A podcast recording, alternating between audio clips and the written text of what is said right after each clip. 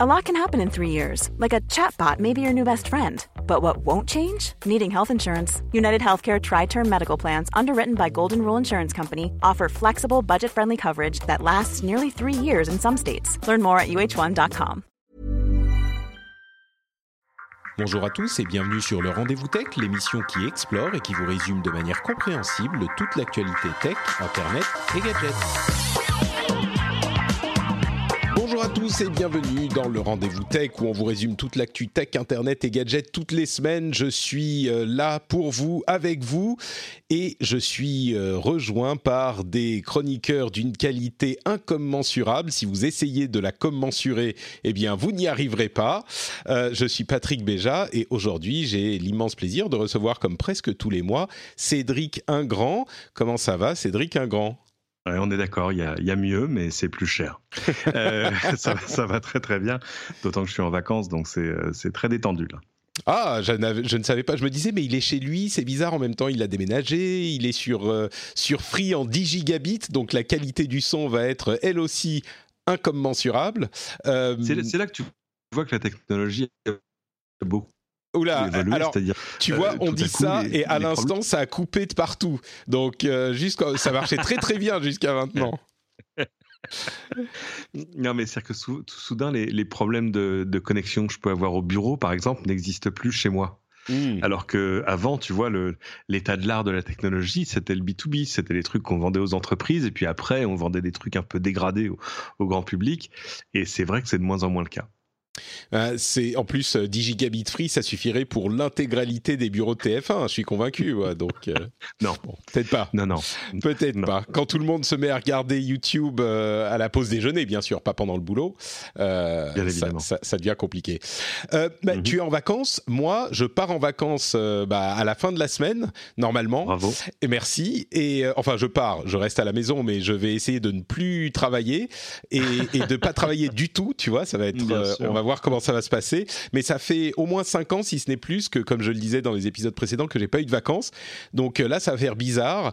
Euh, et, et, je me demande comment ça va se passer. Et je me demande comment ça va se passer au bout du compte quand je vais revenir. Mais ne vous inquiétez pas, il y aura des émissions de grande qualité également qui seront euh, diffusées pendant les vacances. J'ai préparé des épisodes spéciaux super intéressants. Vous verrez ça. Un petit peu inattendu. T'as pas, pas, juste repris des émissions tellement méritantes qu'elles méritaient d'être écoutées plusieurs fois. J'aurais pu faire ça, oui, remettre des épisodes, hein, les rediffusions. C'est vrai ah, bah, mais c'est pas bête en fait. Hein. Dans les podcasts, oui, même si les anciens. Même à la télé, hein, moi j'ai fait pendant 13 ans des rediffusions l'été. Tu prends les meilleures émissions de l'année, tu les rediffuses. Ah, pas bête. Écoute, on va. Quitte à refaire une petite intro en disant écoutez, celle-là, on a, on a eu tellement peur que vous ayez pu la rater qu'on vous la remet. Et moi, comme un idiot, je me suis mis à bosser double euh, les semaines d'avant pour euh, préparer des émissions spéciales. Franchement, j'aurais pu recarter. en plus d'être invalidé par l'actualité d'une manière ou d'une autre, tu vois. Oh, ça, je crois pas. J'ai pris des. Je veux pas spoiler, mais j'ai pris des sujets qui sont euh, un petit peu particuliers. Bon, Genre aujourd'hui, qu'est-ce que la blockchain? Tu vois, oui. Ouais, non, on avait fait déjà des épisodes sur ce genre de choses, mais là c'est complètement. allez, je vous en spoil un. Euh, euh, à quoi servent les bibliothèques? Par exemple, eh ben vous allez être surpris, vous allez être très surpris. Les vraies bibliothèques d'aujourd'hui, aujourd'hui que les biens numériques sont disponibles partout et euh, très bon marché, à quoi servent les bibliothèques de l'ancien monde? Tu sais celles qui sont euh, ah, où on met des, débat, ça. des arbres morts, tu vois? C'est un super débat que j'ai encore eu hier, donc on va pas déflorer le débat parce que mais j'y étais pas. Hein, donc euh, mais il y a, y a des questions sur de fait le fait qu'on numérise tout. Moi un jour je suis rentré chez moi et mon épouse avait balancé tous mes DVD. C'était beaucoup. Hein, t'avais pas mal, en me disant, mon chéri, depuis qu'on se connaît, je t'ai jamais vu regarder un DVD. D'ailleurs, est-ce qu'on a dans la maison quelque chose qui permette de regarder un DVD Exactement. Euh, ouais, il y a la PlayStation. oui, mais elle est même pas, elle est jamais allumée. Oui, non, mais enfin bon, bref. Et euh, et, si tu veux, sur les DVD, bon, je n'étais pas très embêté parce que je suis pas un fétichiste de l'objet. Par contre, sur le livre, j'ai un vrai souci. Mmh. Et, bah, euh, c'est une des nombreuses questions qui se posent, oui. Et euh, tu vas chez quelqu'un, tu regardes sa bibliothèque et ça te donne une idée de, de la personne qui est face à toi. Oula, et, viens euh, pas chez moi alors, parce que ça serait inquiétant. Non, mais beaucoup plus que si tu vois un Kindle posé sur la table, sur la coffee table. tu vois ce que je veux dire Genre, je peux regarder ce que tu as dans ton Kindle pour comprendre ta personnalité profonde Et, et, ça, c'est quand même des choses qui manquent, quoi. Et puis bon, moi, je suis né dans une famille où on jette pas les livres, mais ce n'est pas le sujet de l'émission. Oui, non, on, bah, on, on, parlera et vous allez voir que l'émission que qu'on va qu'on va vous diffuser, bah, je pense la semaine prochaine sur ce sujet, va vous emmener dans des dans des lieux intellectuels que vous ne soupçonniez pas d'une émission comme celle-là. Donc voilà, ça, ça sera a priori la semaine prochaine. Euh, mais en attendant, aujourd'hui, on a une émission où on va vous parler de loi cyber-haine, de plein de rumeurs et de, et de sujets euh, intéressants qui seront un petit peu plus courts, qui viendront après.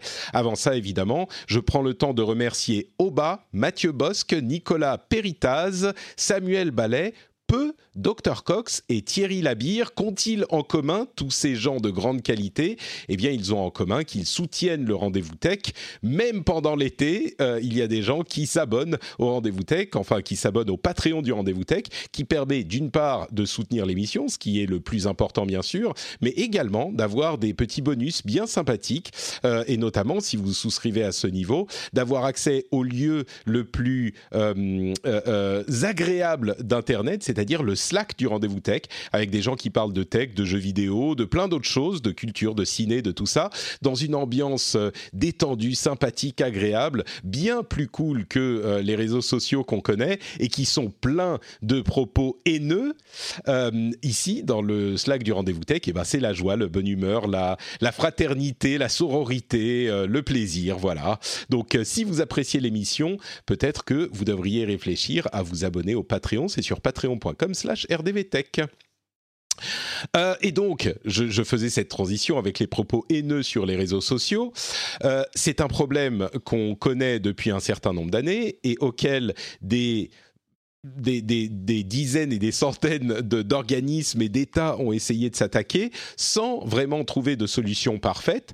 Et encore une fois, euh, on a un exemple de solution qui est euh, essayée ou qui est en train d'être débattue, en l'occurrence euh, en France. Et c'est une nouvelle loi sur la cyber-haine et comment la contrer qui fait débat et qui a donné lieu à euh, des réactions assez vives, euh, évidemment de, part et d'autre de la question.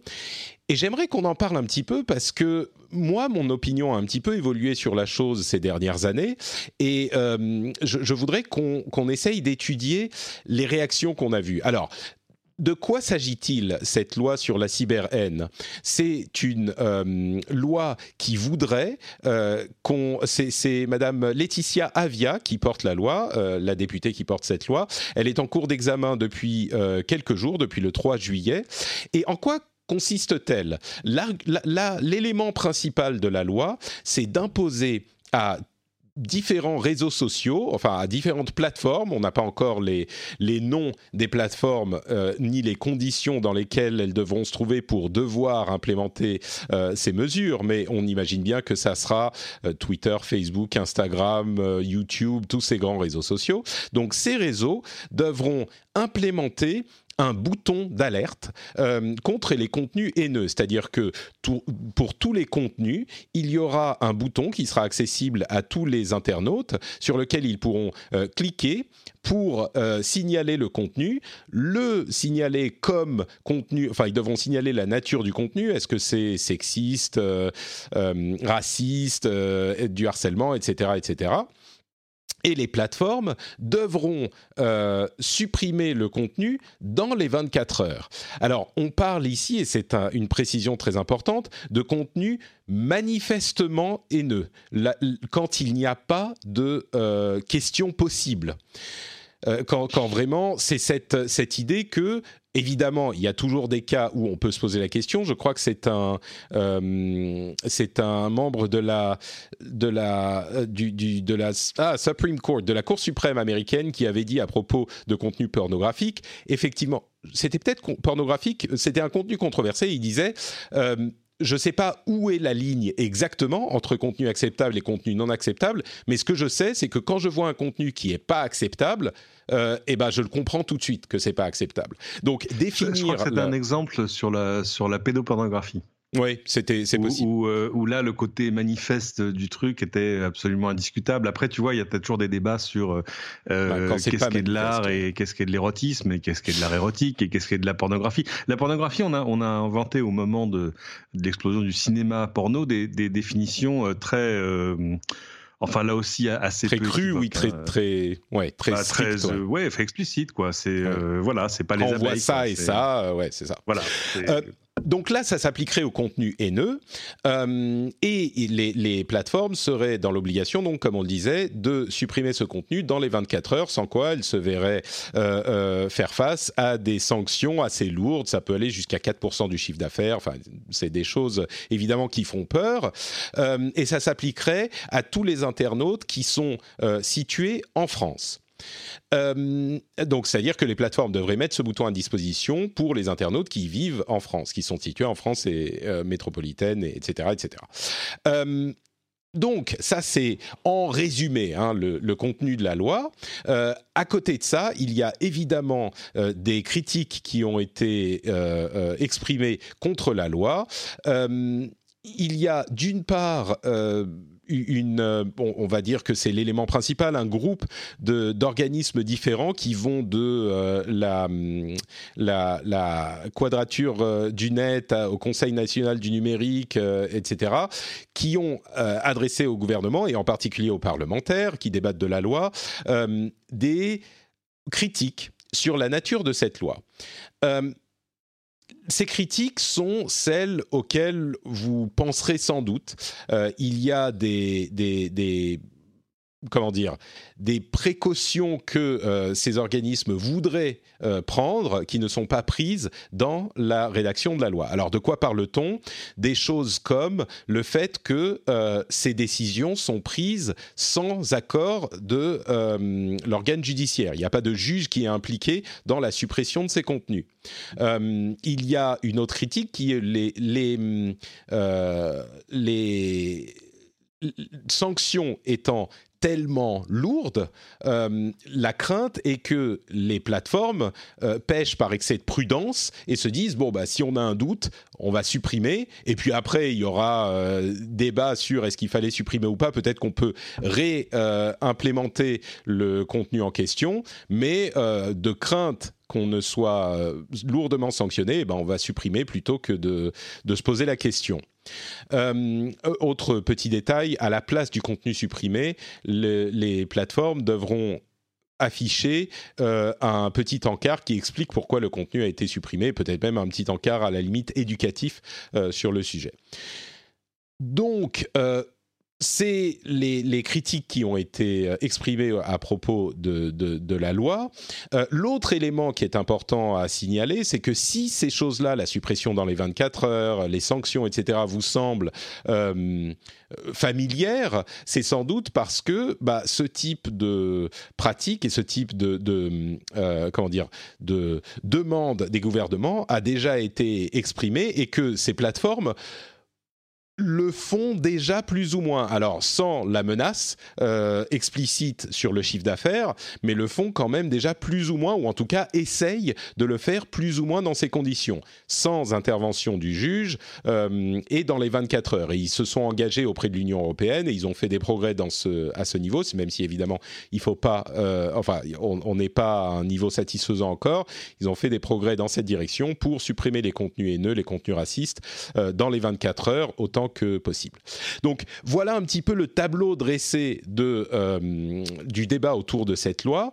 Euh, je me retourne vers euh, Cédric du coup, dans un monde binaire où on est soit pour soit contre. Euh, est-ce que on peut, tu, as une opinion ou est-ce que tu veux exprimer les choses de manière un non, peu mais on se retrouve, On se retrouve, j'ai envie de dire, comme à chaque fois qu'on essaie de légiférer sur des sur des problèmes qui sont euh, qui sont souvent des, des jugements de valeur. C'est-à-dire que normalement les jugements de valeur en droit en France, on les réserve aux juges parce qu'évidemment, il faut voilà peser le pour, le contre. Il y a, parfois, il y a, parfois des, cas qui sont borderline, c'est-à-dire que qu'est-ce qui relève Enfin, tu vois, il y a des choses qui peuvent relever, je sais pas, de l'humour, de la satire, et que certains peuvent trouver terriblement offensifs. Mais il y a, y, a, plein de, il y a plein de choses comme ça. Et puis en plus, les parlementaires ont ont eu tendance quand même au, fur et à mesure des débats à étendre le domaine de la lutte à des choses comme euh, la prostitution, euh, il y a des choses sur la pornographie aussi. Enfin, d'un coup, on a un peu, on a un peu euh, compliqué le débat. Mais je comprends les, objections du, Conseil national du numérique. C'est des gens sérieux, hein, ce ne sont pas de dangereux anarchistes. mais sur l'absence du juge et sur le fait que, évidemment, les sanctions sont telles que les plateformes vont pas prendre de risques euh, au nom de la liberté d'expression d'un internaute à la fois.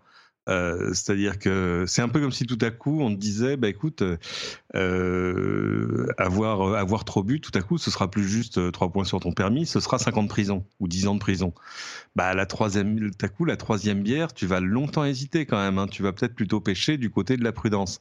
Et, là aussi, les sanctions sont telles que et les temps de les comment dire, ce qu'on impose comme temps de réaction aux plateformes font que évidemment, la crainte, c'est quand même que la balance penche du côté de la censure. Alors de fait, le texte dit attention, hein, on ne parle là que de choses qui sont manifestement illégales.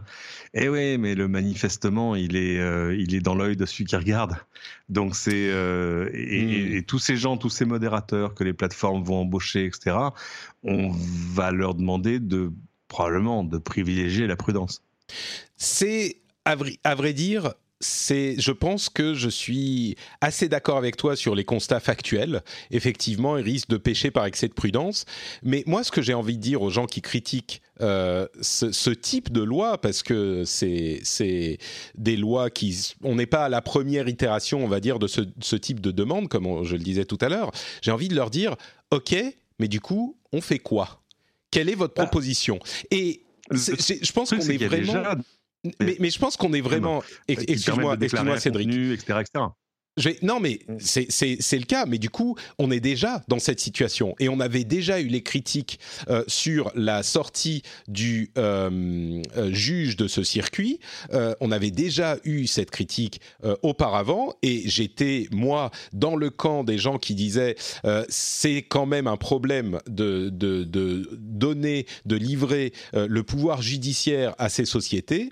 Mais il faut aussi être un petit peu honnête et, et, et sortir du de, l'idéologie dogmatique euh, et, essayer de voir dans la pratique, encore une fois, qu'est-ce qu'on fait? Qu'est-ce que vous proposez? On est vraiment dans une situation où le, parfait est l'ennemi du, pas trop mal, euh, pour, euh, pour euh, étendre une expression commune. On, est vraiment dans cette idée où la solution parfaite, à moins qu'on me prouve le contraire, elle n'existe pas. Et je pense que tous ces organismes, peut-être pas tous, mais une bonne partie de ces organismes et de ces organes de presse qui critiquent cette loi sur ces bases qui sont compréhensibles, sont les les premières à également se lamenter de euh, l'ambiance euh, délétère qu'on vit sur les réseaux sociaux, justement parce que ces contenus sont tellement foisonnants et qui vont non seulement s'en lamenter d'un point de vue, enfin sur, un mode presque philosophique, ah qui est devenu le monde d'aujourd'hui, mais qui vont pointer du doigt les responsables de ces réseaux sociaux et dire que faites-vous, Monsieur Zuckerberg, que faites-vous, Monsieur euh, Monsieur YouTube et Monsieur Twitter, pour supprimer ces contenus. Comment laissez-vous les nazis Combien de fois on a entendu euh, Twitter laisse les nazis s'exprimer sur Twitter? C'est une sorte de quadrature, non pas du net, mais du cercle, euh, où même si c'est parfois des gens différents qui vont leur reprocher des, choses différentes, euh, on a quand même, on est en train de les placer dans une position où soit on leur reproche de ne pas supprimer assez, soit quand on leur demande de supprimer, eh ben on va leur reprocher, euh, soit par avance, soit pas par avance, de, supprimer trop. Et je suis désolé, à un moment, encore une fois, s'il y a euh, une situation où on ne peut pas trouver une solution parfaite, eh ben il faut choisir euh, le, lesser of two evils, quoi, le, le moins pire. Il faut choisir le moins pire. Et le l'élément qui me qui me fait penser que peut-être cette solution, effectivement, quand on demande de euh, supprimer les contenus qui sont manifestement illégaux, si on se dit bah, n'importe qui trouverait ça illégal, oui, il y aura toujours des cas où même dans cette catégorie, on pourrait en discuter, ok. Mais euh, la chose qui me fait penser que peut-être ça pourrait marcher, c'est euh, encore une fois du pragmatisme. Moi, je suis un grand fan du, du pragmatisme. C'est la loi sur le droit à l'oubli. Les auditeurs qui écoutent cette émission depuis un moment se souviennent que euh, j'avais des oppositions euh, assez véhémentes euh, sur la loi qui, régule le droit à l'oubli. Pour ceux qui s'en souviennent pas, c'est la loi qui impose à Google de rendre inaccessibles certains contenus à la demande des personnes dont parle ce contenu. si c'est du contenu qui est particulièrement ancien et particulièrement négatif, dont ils ne sont plus, qui ne, définit plus les personnes qui, qui, qui en parle pardon, pas qui en parle, dont on parle. Euh, c'est évidemment problématique. On avait des peurs sur ces sujets que, euh, par exemple, des hommes politiques s'en servent pour faire supprimer l'indexation ou l'affichage de ces contenus euh, si c'était des, des, des, des, problèmes du type corruption, etc. On avait toutes ces dérives qu'on craignait.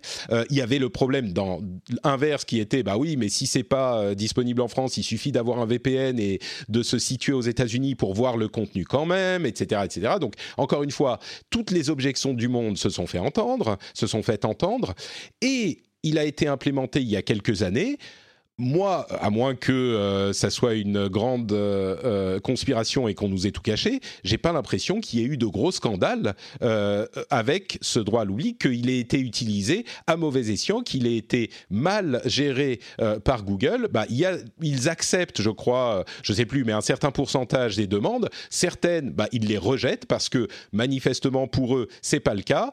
Une fois que ce entre guillemets jugement de Google a été rendu, et eh bah, si on n'est pas d'accord, on peut porter l'affaire devant les tribunaux euh, ou demander l'intervention d'une partie extérieure, eh ben, ça semble plus ou moins fonctionner. Euh, là, j'ai l'impression que ça pourrait de la même manière plus ou moins fonctionner et peut-être fonctionner mieux que euh, ce qu'on a aujourd'hui. Parce que quand on dit il faut pas sortir le juge du circuit, c'est bien gentil sur le point, euh, sur le plan théorique, mais concrètement, ça veut dire quoi? Il faut engager 50 euh, 000 juges supplémentaires qui vont passer leur journée à lire les commentaires de tous les Facebook, de tous les utilisateurs de Facebook du monde, enfin de France, où ils vont publier un truc où ils vont dire ouais les juifs contrôlent les médias et les noirs c'est tous des singes. Soyons sérieux un instant. Il faut avoir un certain niveau de, pragmatisme et voir comment euh, euh, traiter le problème tel qu'il se présente, pas tel qu'on aimerait que la réalité soit. Donc, euh, je ne sais pas si cette solution est la meilleure, je ne sais même pas si elle est vraiment bonne, mais toutes les critiques qu'on, pas toutes les critiques, mais certaines critiques qu'on en fait, moi, me paraissent motivé par une, euh, euh, théorie qui est belle, mais qui à un moment doit s'adapter à la pratique aussi.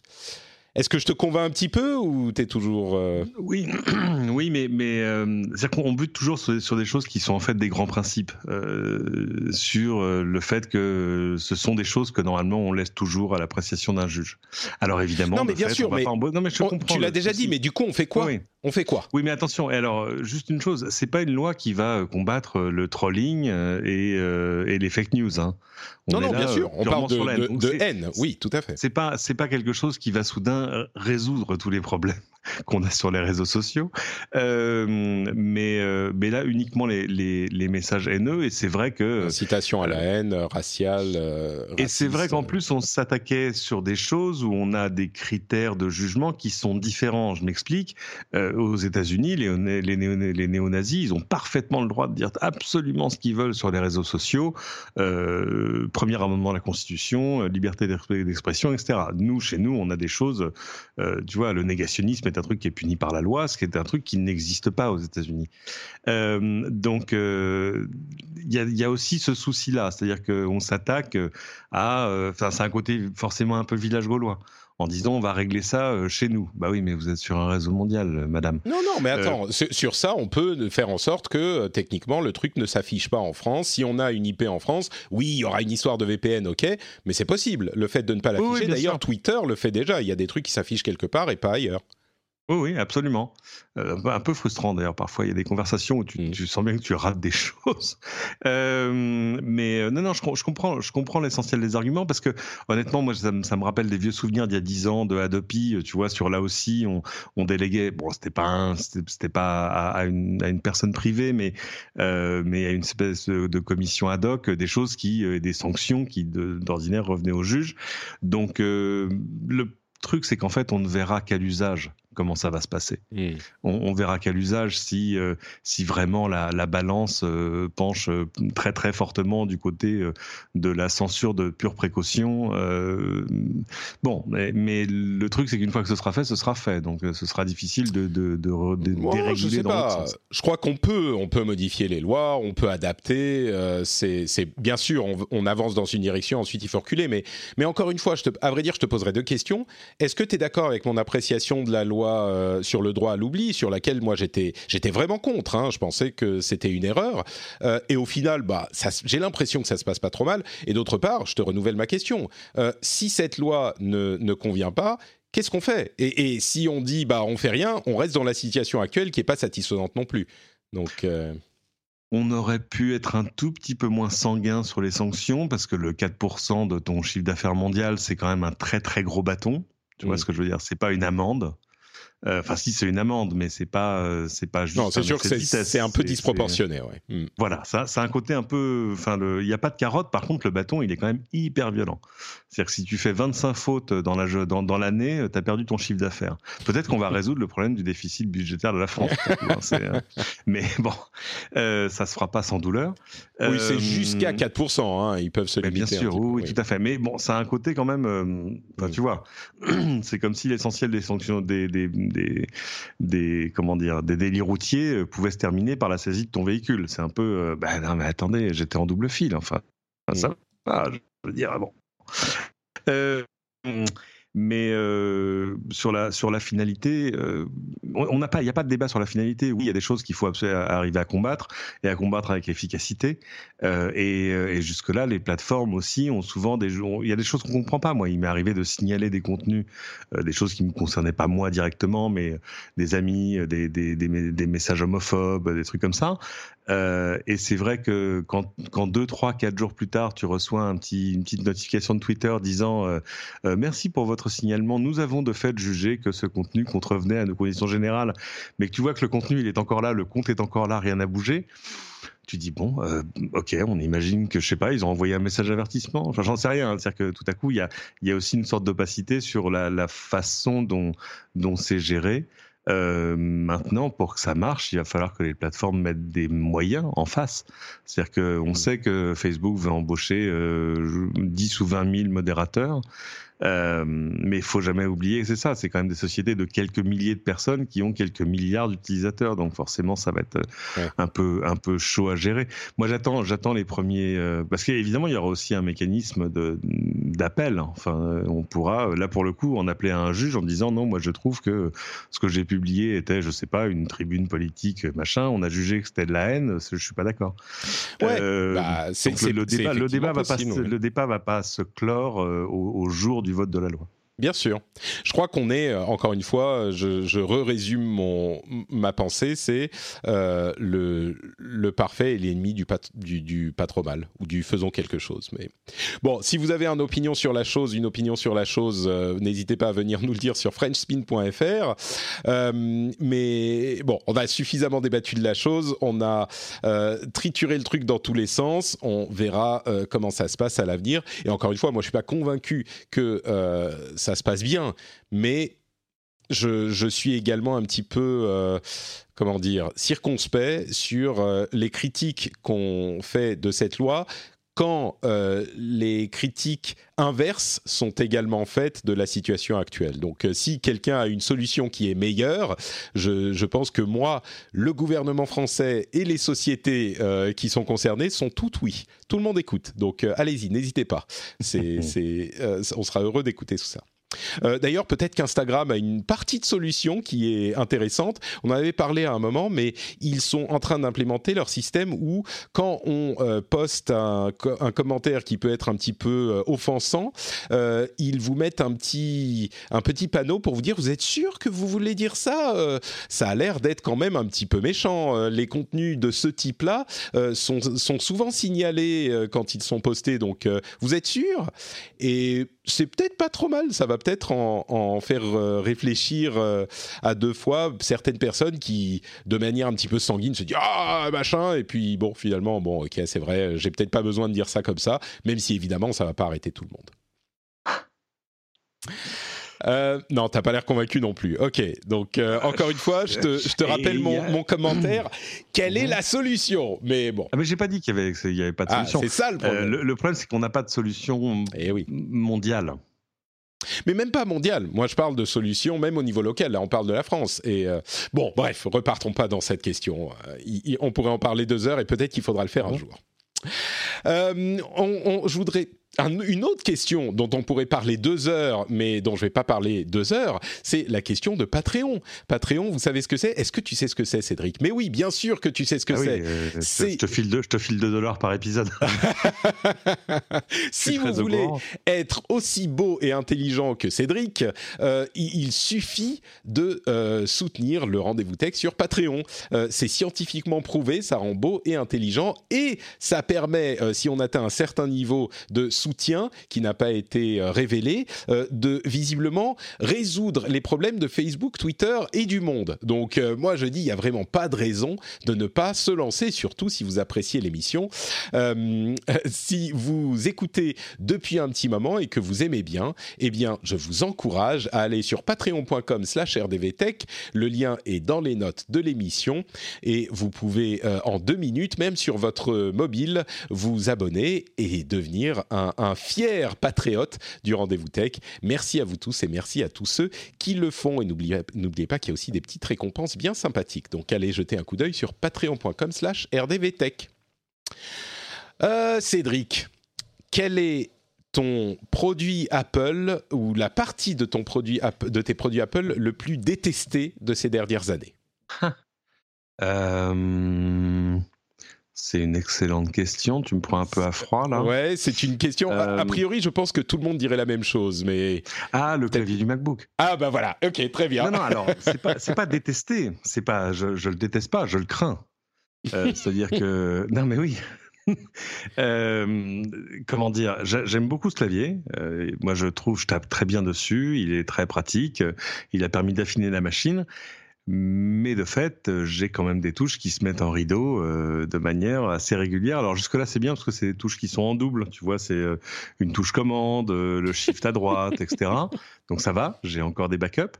Mais c'est-à-dire que si demain, je sais pas, par exemple, la touche T ou la touche 4 ne fonctionne plus, je sais pas trop comment je vais faire. Ah, mais bah, si, clavier euh, Bluetooth, tout ça. Mais enfin, là, tout à coup, tu. Bon, bref. Oui, sur un, sur un MacBook Pro euh, un petit peu pas très bon marché, c'est un petit peu problématique. Voilà, et là, c'est quand même une machine qui, dont le prix catalogue, euh, avec, ouais, enfin, avec la, la, touch bar et tout ça. Non, non, c'est avec un Tera de SSD. Enfin, c'est une grosse machine, c'est quand même un Non, mais la touche T, écoute, ça sert pas à grand chose, franchement. La touch bar? Non, Ah, la touch bar, non, non, moi je parle de la touche T. Si elle se met en, en rideau, comme tu disais, ou la touche 4, uh-huh. bon, c'est pas très très grave. Si tu as une touche qui marche plus, euh, c'est, c'est, c'est ah tu peux toujours. Oui, mais oui, c'est pas, c'est pas. on comprend. Une phrase? Je te rappelle que je, je, vide ma plume. Hein, on comprend quand même. Euh, s'il y a une touche, c'est pas grave. Euh, bon, alors. C'était le, fameux papier qui était paru dans le New York Times ou le Washington Post, je sais plus lequel, où ils avaient tapé en retirant, je sais plus quelle lettre, il y avait plus de E, plus de machin, en disant voilà à quoi ça ressemble sur le clavier de mon MacBook. C'était une efficacité terrible hein, comme papier. C'était un, un, article très bien fait où on avait des boutons pour supprimer les lettres en question de l'article. Absolument. C'était très bien fait. Et ben tout ça, surtout, ça, exprime plein de choses quand même. C'est-à-dire que c'est quelque chose qu'on n'attendrait pas de chez Apple ou euh, si de fait ils ont pris des risques de design, il y, a, y, a, quand même. C'est-à-dire qu'on on sent que depuis le début, Apple pousse ça un peu du bout du pied en disant non, mais c'est pas vraiment. Enfin, c'est pas un problème et d'ailleurs, n'en parlons pas. mais. Eh ben, justement. si, si, il y a des choses qui ont changé sur la façon dont ils le corrigent, etc. Mais on sent bien qu'il va falloir à un moment qu'il y ait peut-être un nouveau design qui résolve les, les, problèmes ou en tout cas la fragilité du, du clavier. Eh bien, il semblerait, selon, selon l'analyste spécialiste d'Apple, Min Kuo, euh, il semblerait que le nouveau design arrive dès cette année, enfin. Euh, le clavier en question était un design à, papillon pour les touches, euh, qui avait une finesse vraiment impressionnante, mais également peu de travel pour les touches, peu de, profondeur pour les touches. Donc, certains aimaient moins, certains aimaient pas du tout. moi, ça va. Franchement, moi, ça me gêne pas plus que ça, mais je, je tape pas des heures non plus dessus. mais enfin, après avoir revu le design trois fois, il semblerait, selon Quo, que euh, cette année, pour les This is Paige, the co-host of Giggly Squad, and I want to tell you about a company that I've been loving, Olive and June. Olive and June gives you everything that you need for a salon quality manicure in one box. And if you break it down, it really comes out to $2 a manicure, which is absolutely insane.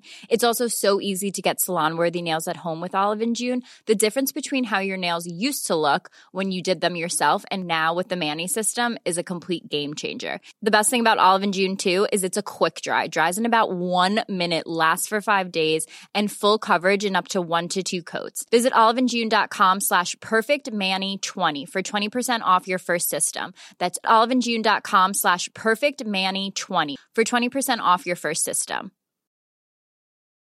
The number one selling product of its kind with over 20 years of research and innovation. Botox Cosmetic, out toxin A, is a prescription medicine used to temporarily make moderate to severe frown lines, crow's feet, and forehead lines look better in adults. Effects of Botox Cosmetic may spread hours to weeks after injection, causing serious symptoms. Alert your doctor right away as difficulty swallowing, speaking, breathing, eye problems, or muscle weakness may be a sign of a life threatening condition. Patients with these conditions before injection are at highest risk. Don't receive Botox Cosmetic if you have a skin infection. Side effects may include allergic reactions, injection site pain, headache, eyebrow and eyelid drooping, and eyelid swelling. Allergic reactions can include rash, welts, asthma symptoms, and dizziness. Tell your doctor about medical history, muscle or nerve conditions including ALS or Lou Gehrig's disease, myasthenia gravis, or Lambert-Eaton syndrome and medications, including botulinum toxins, as these may increase the risk of serious side effects. For full safety information, visit BotoxCosmetic.com or call 877-351-0300. See for yourself at BotoxCosmetic.com. MacBook Air et l'année prochaine pour les MacBook Pro, euh, le clavier soit revu avec un système de switch et non plus de papillon, euh, donc le système d'avant, euh, et ils y reviendraient, donc ils abandonneraient le système de, hyper innovant des touches qu'on a vu. Et il y a deux questions que ça pose. Alors la question que ça pose pas, c'est que effectivement ce problème de clavier a empoisonné Apple ces dernières années et ils vont vouloir évacuer ça enfin. Mais il y a deux questions que ça pose d'une part, est-ce que c'est dû au départ de Johnny Ive, dont on a parlé longuement la semaine dernière, mais est-ce que c'est dû à son départ? Ça me, semble peu probable, mais peut-être. Et l'autre question, c'est est-ce que les touches seront quand même aussi fines, ce qui est difficile avec un, système de, switch d'avant, mais peut-être. Donc en gros, la question, c'est est-ce qu'ils vont sacrifier la finesse et le design euh, à l'hôtel de la fiabilité de leurs appareils et donc avoir des appareils un petit peu plus épais? Ça, on imagine, imagine la violence du débat interne chez Apple sur ce genre de choses. Mhm. Euh, euh, bah, on espère qu'ils vont le faire sans, sans mettre en danger le, le, design du MacBook parce qu'il est magnifique ce MacBook. On espère. Et Moi, c'est euh, un. Pardon, vas-y. Ce que, je, ce que je dis souvent, c'est que, tu vois, j'ai pas de souci à switcher assez régulièrement d'un iPhone au dernier Android et à revenir à l'iPhone et à passer à un Pixel et à revenir à l'iPhone, etc. Euh, par contre, euh, mon MacBook, euh, faut, c'est un peu comme comment il s'appelait, un flux de Charlton Heston avec sa carabine, tu vois. C'est from my cold dead hands. From my cold dead hands. Et pourtant, j'ai essayé d'autres choses, mais là, il y a rien à faire, quoi. C'est, je peux pas, j'ai du mal à imaginer une vie sans MacBook. Ouais, c'est vrai qu'au niveau matériel, ils sont quand même bon. À part ce problème de clavier, clairement. Bah, mais... dire que oui, qui est quand même extrêmement gênant en termes.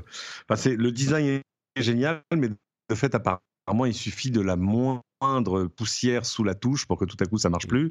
Euh, et puis il y a, ça met l'accent sur plein de trucs qui sont très Apple, c'est-à-dire le, défaut de réparabilité. Euh, avant sur un MacBook, tu avais une touche qui marchait plus. Bon, déjà tu pouvais faire sauter le truc pour aller toi nettoyer en dessous, remettre. Bon, ça fonctionnait. Euh, mais en cas de problème, tu pouvais changer une touche.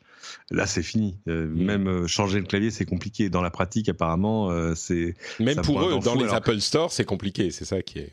C'est ça, il faut voir les vidéos YouTube, c'est absolument délicieux sur comment arriver à récupérer ces trucs. Alors vous le mettez sur la tranche, vous faites pchit pchit dans ce sens-là, puis vous changez de sens. Enfin, ça, devient. Euh, tu oui, vois, les, vidéos dont tu parles, hein. les vidéos dont tu parles sont même des vidéos ou des photos, en tout cas, de chez Apple eux-mêmes. C'est genre si vous avez un problème, vous, le, vous le mettez sur le côté, vous faites pchit, et puis dans l'autre côté, c'est ridicule. Bref, espérons que les choses changent pour Apple. À vrai dire, c'est le gros problème qu'ils ont, qui, les empoisonne depuis quelques temps. Euh, Parce qu'en fait, on n'a pas les chiffres, on ne connaît pas la proportion exacte des possesseurs de MacBook Pro qui ont ce problème.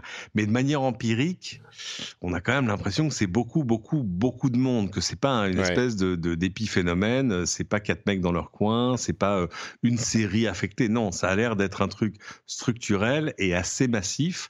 Ah, ils ont revu le design trois fois déjà, enfin deux fois, donc euh, oui, c'est un problème. Euh, ils l'ont fait un peu évoluer, ils, ils les ont mieux protégés, ils ont mis des, mm. choses en caoutchouc pour éviter que, ça, que la, les poussières rentrent. apparemment, c'est pas euh, totalement assez, mais ouais, c'est pour ça que quand tu dis il faut que ça change, en fait non, on se retrouve comme des gens, comme des possesseurs d'Apple, qu'on a, on a envie que ça change, mais on n'a pas envie que ça change. oui, réparer ce problème, mais touchez pas au reste. C'est ça.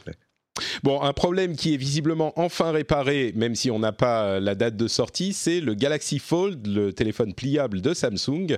Euh, selon euh, le, le c'est le président, je crois, oui c'est ça, DJ Co il a euh, dit la semaine dernière que le, le, problème de la petite euh, euh, du petit film plastique qui, qui, qui, provoquait des gros soucis avec le téléphone, même qu'il le rendait inopérationnel, a été corrigé. Ils savent pas encore quand ils vont le sortir. On imagine peut-être la rentrée, mais donc le Galaxy Fold va arriver peut-être.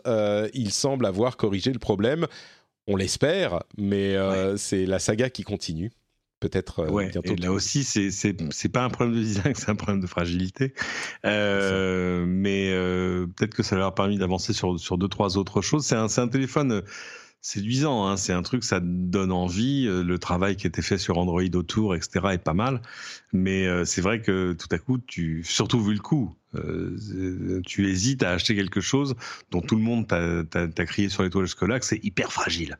Ah bah là, c'est euh, sûr qu'ils vont avoir une, euh, une opération intéressante à faire au niveau communication quand ils vont finalement le ressortir. Ils vont devoir l'envoyer à tous les youtubeurs et journalistes qui ont eu des problèmes avec et leur dire allez-y, testez-le autant que vous voulez, c'est bon, ça va plus poser de problème parce que sinon la question restera jusqu'à la fin des temps hein, sur cet appareil. Bah surtout là, il y aura un sticker disant non, ceci n'est pas un film plastique protecteur qu'il faut que vous retiriez.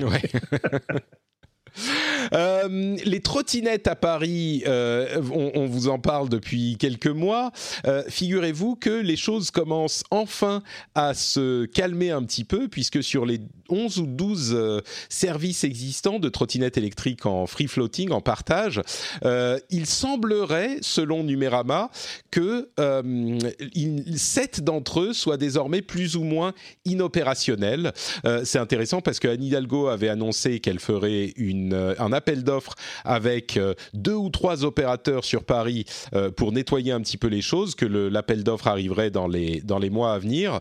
Euh, il semblerait que cette effervescence du, du début soit en train de se calmer un petit peu, puisque bah, quand on voit les tests qui ont été faits, c'est édifiant. Il y a effectivement sept de ces services qui n'ont quasiment plus de véhicules, voire plus du tout de véhicules, enfin de trottinettes disponibles sur Paris. Donc euh, les choses vont peut-être. dire que c'est euh. souvent ceux qui étaient déjà euh, les plus petits hein, qui sont partis. Bien sûr. C'est-à-dire qu'il reste Lime, il reste Bird, il reste qui a... après il y, en a mais qui étaient qui étaient un peu plus enfin qui étaient un peu en phase de démarrage. Il y en a j'ai vu dans la liste des gens que j'en avais je, je, savais pas qui c'était. ouais. Bah, c'était un, petit peu l'Eldorado ce truc, quoi. Oui, c'est ça, ça avait un côté ouais. Ouais, il faut absolument faire trottinette. Mais ce qui est euh, dans la scène, donc forcément ça pose souci. Ce qui est bien, c'est que euh, quand il y en a moins, il y a moins d'interlocuteurs et on peut s'assurer que c'est des gens plus sérieux avec un appel d'offres de la ville. On va pouvoir, ça va peut-être enfin être euh, un petit peu moins le, foutoir et ça donne également, je pense, une sorte de de, modèle euh, aux autres sociétés, aux autres pardon, aux autres villes pour voir une fois qu'on aura un petit peu défriché les choses à Paris, aux autres villes pour voir comment gérer les choses. Et d'ailleurs, d'autres villes sont en train de ont, déjà pris le même type de mesures. Donc euh, voilà, la, saga des trottinettes, c'est pas qu'elle touche euh, à sa fin, mais c'est qu'elle est peut-être en train de rentrer dans le droit chemin, on va dire. Euh, ouais, c'est un peu curieux. Hein. Moi, le, plus surprenant, c'est quand même le. C'était le mois dernier, c'est il n'y a pas six semaines que Usain Bolt était à Paris pour lancer son service de trottinette à lui.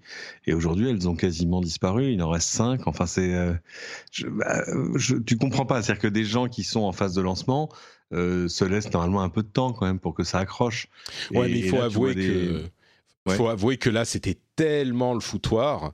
Euh, ça me paraît pas euh, ça me paraît pas étrange que certaines se disent ok on est déjà. Mais c'est un assez bel euh, exemple ou une assez belle illustration de ce qui se passe quand un nouveau marché euh, s'établit. Et c'est le cas dans le, le, cas des, des systèmes d'exploitation de tout type de plateforme. Euh, souvent il y a la place pour allez deux ou trois acteurs.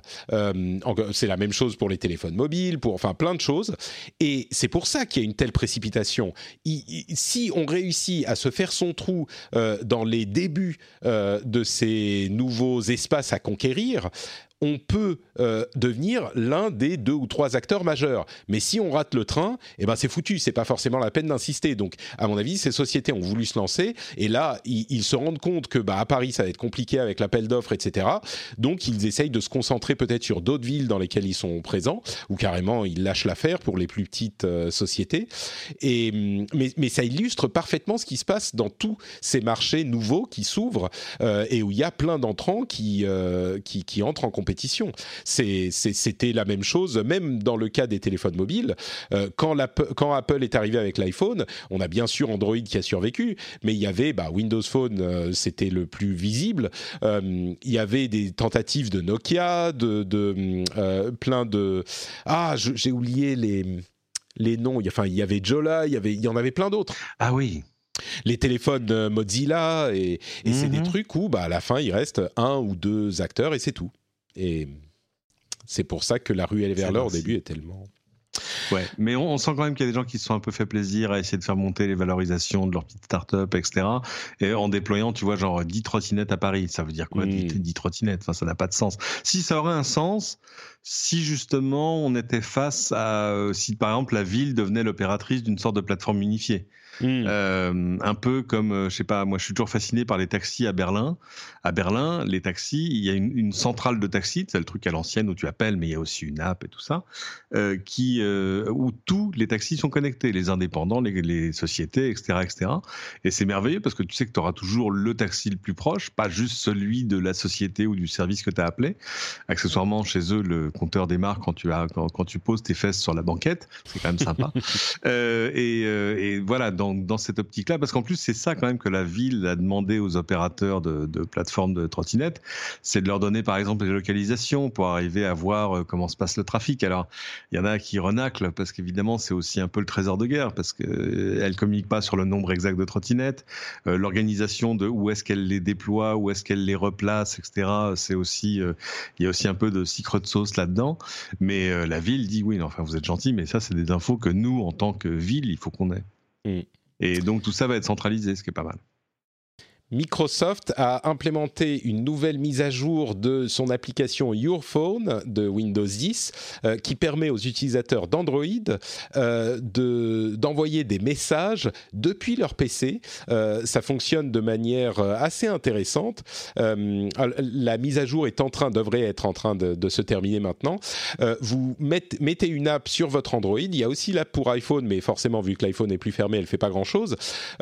mais sur Android, ça vous indique quand vous avez un message et si vous recevez un message sur WhatsApp par exemple, eh ben vous cliquez sur la mise à jour dans Windows 10, ça vous ouvre une fenêtre où ça vous affiche l'écran de votre Android et vous pouvez du coup rapidement taper une réponse dans l'application WhatsApp sur votre téléphone Android qui s'affiche sur votre téléphone Windows.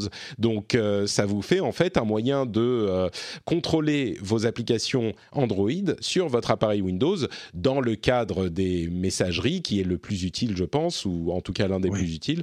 Peut-être que ça pourra être étendu à d'autres choses après. L'application fait aussi des, des, choses pour les photos etc. Mais je trouve ça euh, assez malin et je suis pour le coup un petit peu déçu que ça marche pas avec les iPhones évidemment si c'est normal mais normal. Euh, il y a quatre pirates au Parlement européen.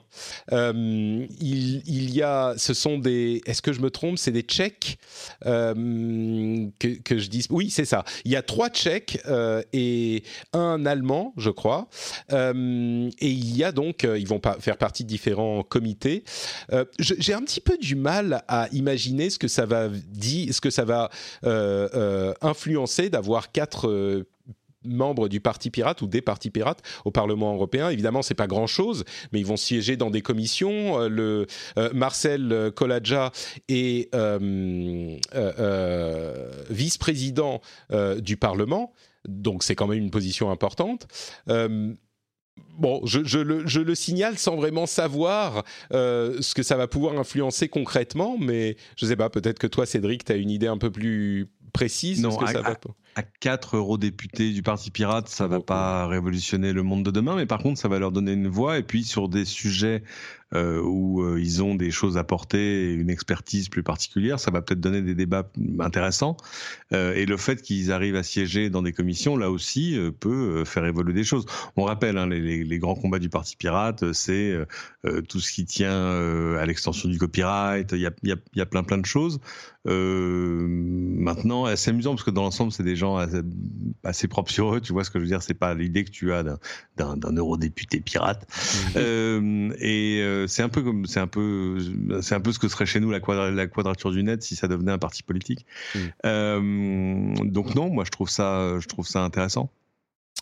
Euh, un autre truc intéressant, c'est un papier du euh, MIT Technology Review qui fait généralement des articles sur de la recherche pas fondamentale forcément, mais euh, quelque chose d'un petit peu de pointe, on va dire, sur le fait que la technologie, il tire pas la sirène d'alarme, si la sonnette d'alarme, on va dire d'une certaine manière, pour dire que bientôt, c'est pas encore le cas, mais bientôt, la technologie des appareils de surveillance des caméras et des appareils photo dans les satellites euh, sera tellement poussé et tellement accessible, en particulier avec des, des mm, satellites euh, orbite basse qui sont lancés euh, très souvent. Alors certains n'ont pas de caméra, mais la plupart peut-être n'ont pas de caméra, mais certains pourraient en avoir. donc ça sera tellement poussé qu'ils disent on n'est pas loin du moment où on va pouvoir observer l'ensemble du monde euh, en temps réel, 24 heures sur 24, grâce aux caméras des satellites. Euh, et... Bah oui, parce qu'on a quand même des technologies qui vont qui permettent maintenant de lancer des des réseaux de microsatellites euh, d'imagerie, parce que c'est ça dont on parle.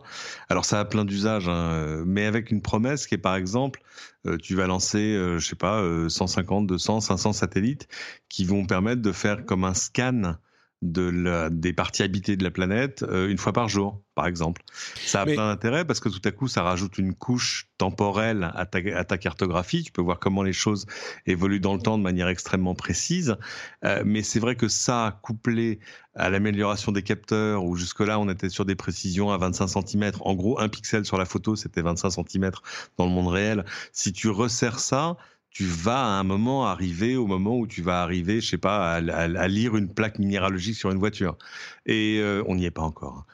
Mais euh, non, mais c'est ce. À coup, tu te retrouves face au même souci que la vidéosurveillance normale. C'est ça.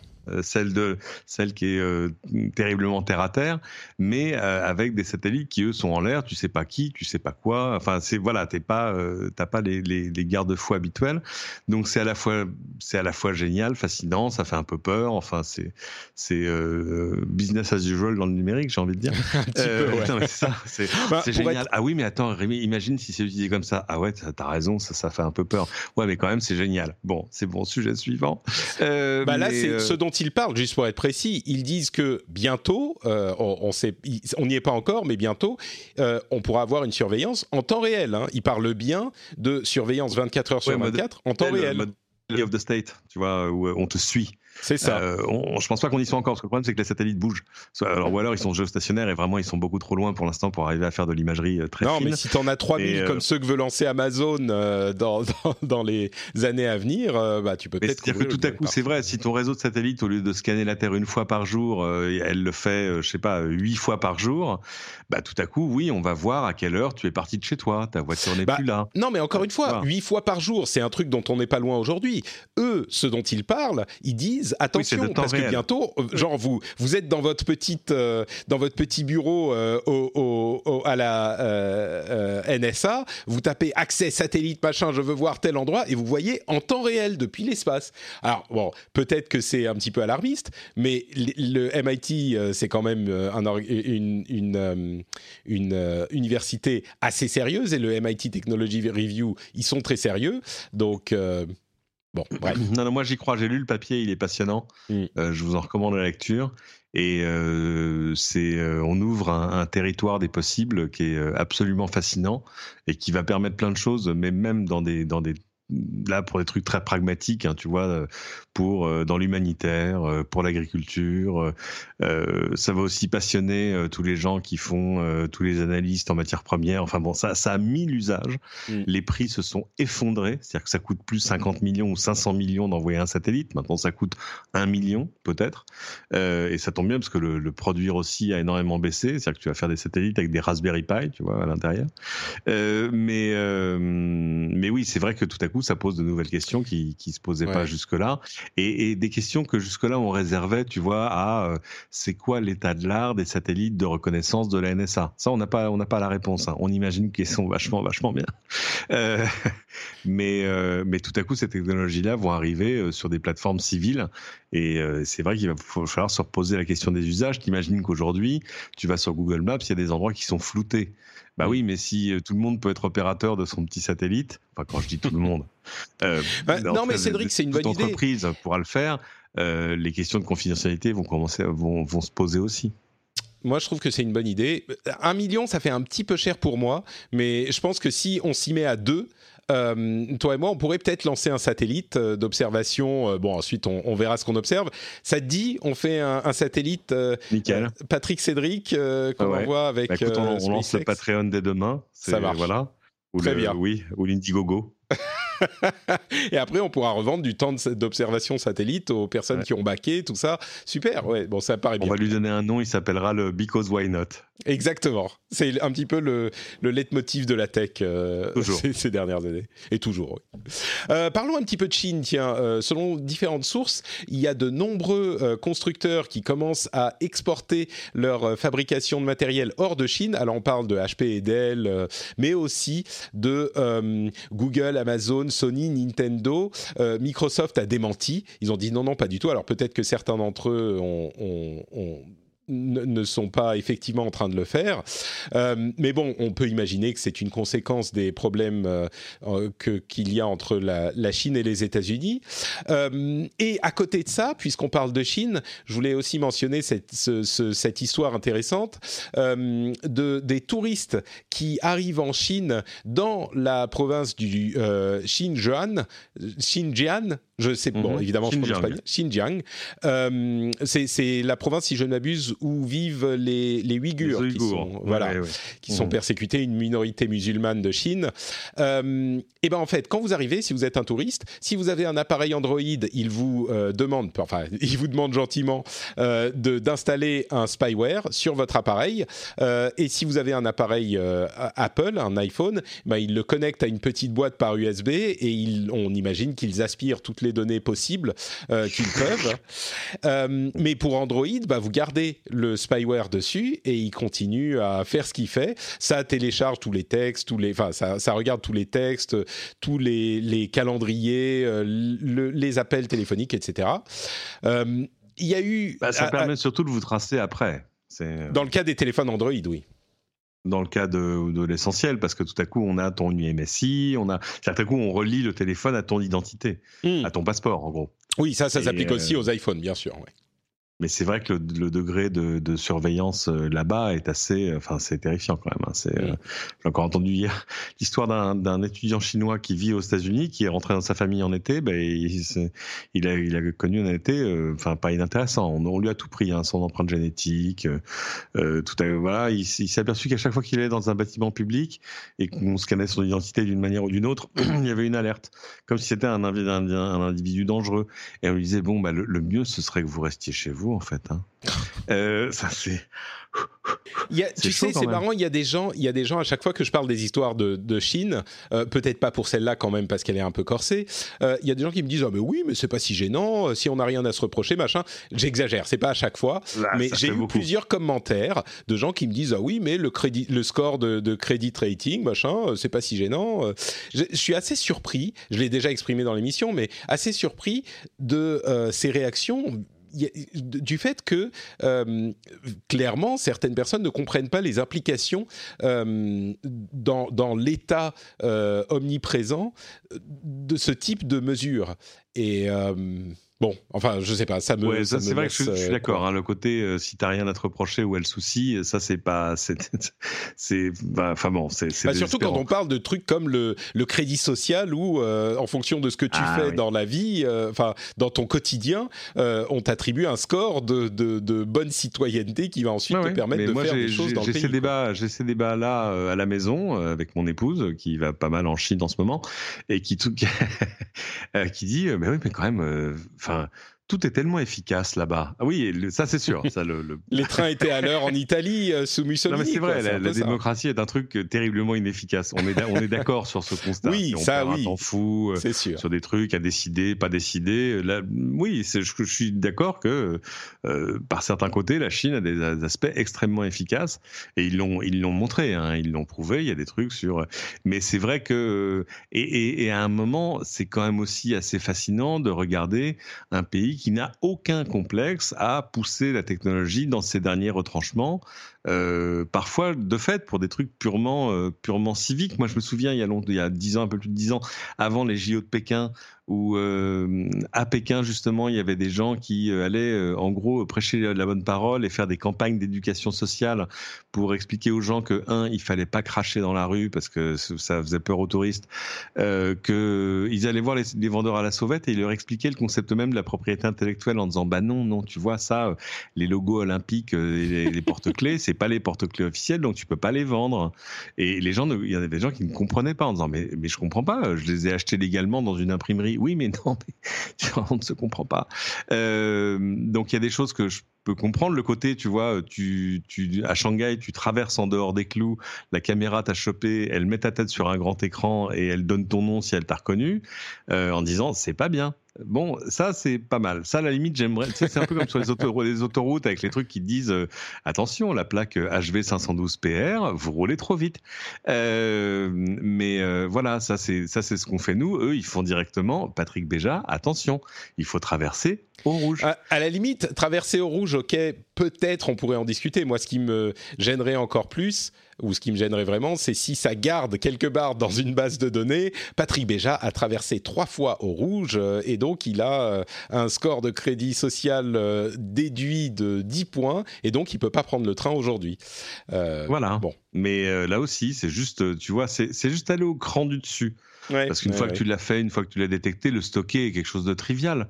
Et puis tu as des identifiants uniques, un peu comme le numéro de sécu chez nous. Donc euh, finalement, pourquoi tu stockes pas ça? Peut-être que c'est intéressant, peut-être qu'on va s'apercevoir que tu le fais tous les jours. Oui, oui, il va falloir te sanctionner. Mais c'est pour ça qu'on a la CNIL et qu'on a des, des, des, lois, parce que ça, c'est des choses qui sont déjà possibles aujourd'hui. C'est pas des avancées technologiques folles. Euh, il y a des choses qui seraient déjà possibles, mais c'est pour ça justement, justement, qu'on a euh, des, des lois et des organismes qui régulent ces choses-là et qui s'assurent qu'on fait pas n'importe n'importe quoi avec les outils qu'on a, autant que possible. Donc euh, c'est ça. Nous, on a fait euh, RGPD. Ça a pris un temps fou. on verra. Peut-être que c'est pas parfaitement efficace. Et c'est vrai que chez, chez, eux, RGPD, ça aurait pris deux semaines. c'est sûr, c'est vrai. Donc bon, j'ai aucune objection sur le sur l'efficacité. Après, c'est vrai que sur les sur la la façon de faire le, et, les, buts recherchés, bon. Mais il faut jamais oublier que tu es quand même dans un pays de plus d'un milliard d'âmes avec je sais plus combien, 8 ou 10 ethnies euh, différentes. Euh, euh, et, et, je pense, avec l'âge, je commence à me poser la question de savoir, et c'est très sérieux, hein, si la démocratie est un, principe applicable à tous et partout. Bah, J'aimerais bien que ça le soit. Ce qui est sûr, c'est qu'en Chine, effectivement, euh, il y a de quoi se poser la question, en tout cas. Moi aussi, j'aimerais bien que ça le soit, mais c'est vrai que dans, certains pays et dans certaines cultures où euh, le, collectif est plus important que l'individuel, euh, la question se pose de manière très sérieuse, quoi. Et il se pose. Eh, alors, est-ce que c'est un manque d'habitude, un manque d'éducation, euh, euh, éducation au sens, euh, ils n'ont pas l'habitude, ils connaissent pas, donc c'est difficile de juger. C'est bon. Là, on part sur des questions qui sont plus vraiment. Non, non mais moi, Je, disais l'analyse d'un sinologue renommé, mais dont on m'échappe à cet instant précis, qui disait, ben oui, enfin, la grande crainte en fait des Chinois, et elle n'est pas nouvelle, hein, c'est la balkanisation c'est que tout à coup les ethnies deviennent, Pardon? Ils vont aller non, non, à pas ce, pas ce Balkany-là. ah, d'accord, ok. c'est excellent, je l'en ressortirai. Merci. Euh, non, mais c'est-à-dire que tout à coup, euh, ouais, c'est-à-dire que les, les ethnies, les trois ethnies euh, altaïques du, du Xinjiang disent non, non, mais on va faire notre propre territoire en autonomie. Mmh. enfin, qu'en gros, il reste les Han. Euh, et puis euh, que tous les autres, chacun de leur côté, disent non, non, mais attendez, c'est bon, euh, moi finalement, je suis plutôt d'extraction coréenne, donc je vais faire ma zone autonome. Enfin, tu vois ce que je veux dire. Et ça, pour eux, c'est évidemment impensable. Et, je sais pas ce qui, ce qui se passerait si on était dans une démocratie pure et parfaite. Donc, moi, je suis toujours d'accord avec Churchill. C'est la démocratie est le pire des systèmes, à l'exception de tous les autres.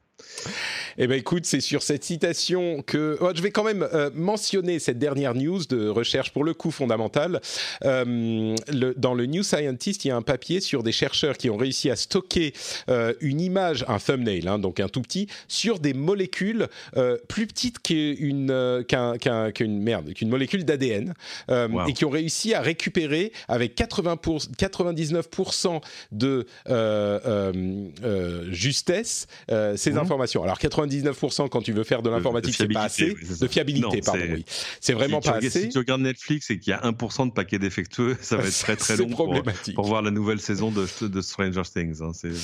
Mais, euh, mais oui, mais donc on arrive à un, état, bon là c'est encore une fois de la recherche pour le coup euh, fondamentale, enfin pas fondamentale, mais euh, de l'application très un tout début de recherche appliquée, ouais. Mais ça. fait longtemps qu'on nous dit qu'on va stocker des, des on, va stocker des, des données sur le principe de, des, des, des fils, des, des, des strands, des fils d'ADN, quoi.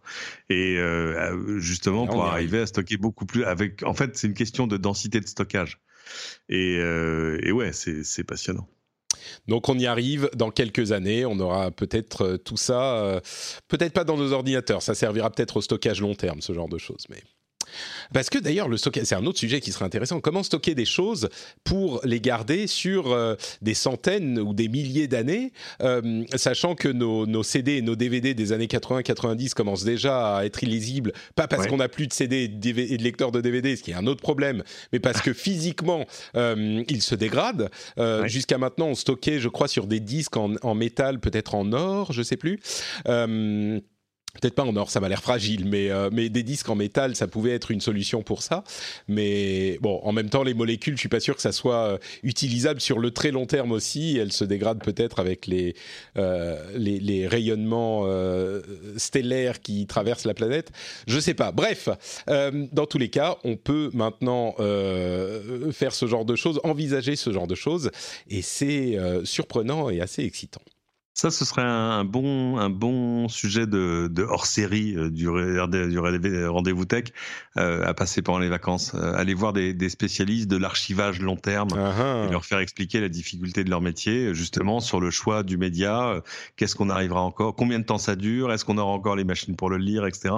C'est un, c'est un vrai problème passionnant et qui touche plein de gens. Hein. Tu peux aller à l'INA, tu peux aller. Il y a, y a plein de gens qui justement eux veulent arriver à figer des, des, des données sur un support pour l'éternité ou presque, ou pour quelque chose tendant vers, vers l'éternité. Et c'est pas, euh, c'est-à-dire qu'au fur et à mesure où, on a simplifié le stockage, densifié le stockage et où les prix se sont effondrés, bah, il y a des problèmes qu'on n'a pas encore vraiment réussi, réussi, à résoudre. Mmh. Bon, peut-être pour euh, l'année prochaine, on y pensera. Euh, bah voilà pour cet épisode du Rendez-vous Tech. Euh, merci à vous tous de nous avoir écoutés. Euh, comme je le disais, à partir de la semaine prochaine, ça sera pas moi. Enfin, si, ça sera moi, mais moi du passé qui sera là dans le futur, avec un épisode spécial. Et puis il y aura des invités qui vont animer l'émission, et puis d'autres épisodes spéciaux. Et je reviendrai en août pour reprendre la, le contrôle de l'émission, qui j'espère, enfin, je suis sûr, aura continué dans, sa voix de manière absolument euh, euh, inattaquable. Euh, et, d'ici là, peut-être que vous pourrez aller également suivre Cédric et moi sur les réseaux sociaux. Cédric, si les gens veulent te suivre, où est-ce que tu es? Euh, bah, à Cédric euh, sur Twitter. Euh, là, je suis en vacances, donc euh, si vous voulez me revoir sur LCI, il va falloir attendre le 27 juillet, je crois. mais et mon compte Twitter est assez calme en ce moment parce que j'ai déménagé, je suis en plein travaux, donc j'ai un peu la tête ailleurs. Mais mais ça m'empêche pas de retweeter les choses intelligentes qu'écrivent les autres. Super. Et donc pour ma part, c'est Note Patrick sur Twitter, Facebook et Instagram. N'oubliez pas Instagram euh, sur lequel je partage des trucs sympathiques et bah, pendant les vacances, peut-être que je j'utiliserai un peu moins Twitter et un peu plus Instagram. Donc c'est Note Patrick, c'est toujours la même chose partout. C'est facile à trouver. Euh, et bien sûr, Patreon, patreon.com/rdvtech pour soutenir l'émission.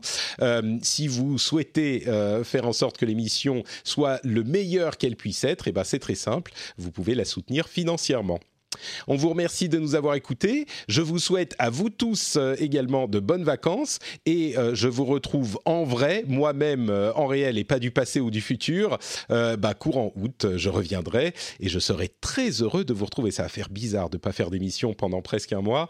Ça va être assez étrange. Mais bon, j'espère que, que je survivrai et que je reviendrai plus fort que jamais. Je vous fais des grosses bises et à très bientôt. Ciao, ciao.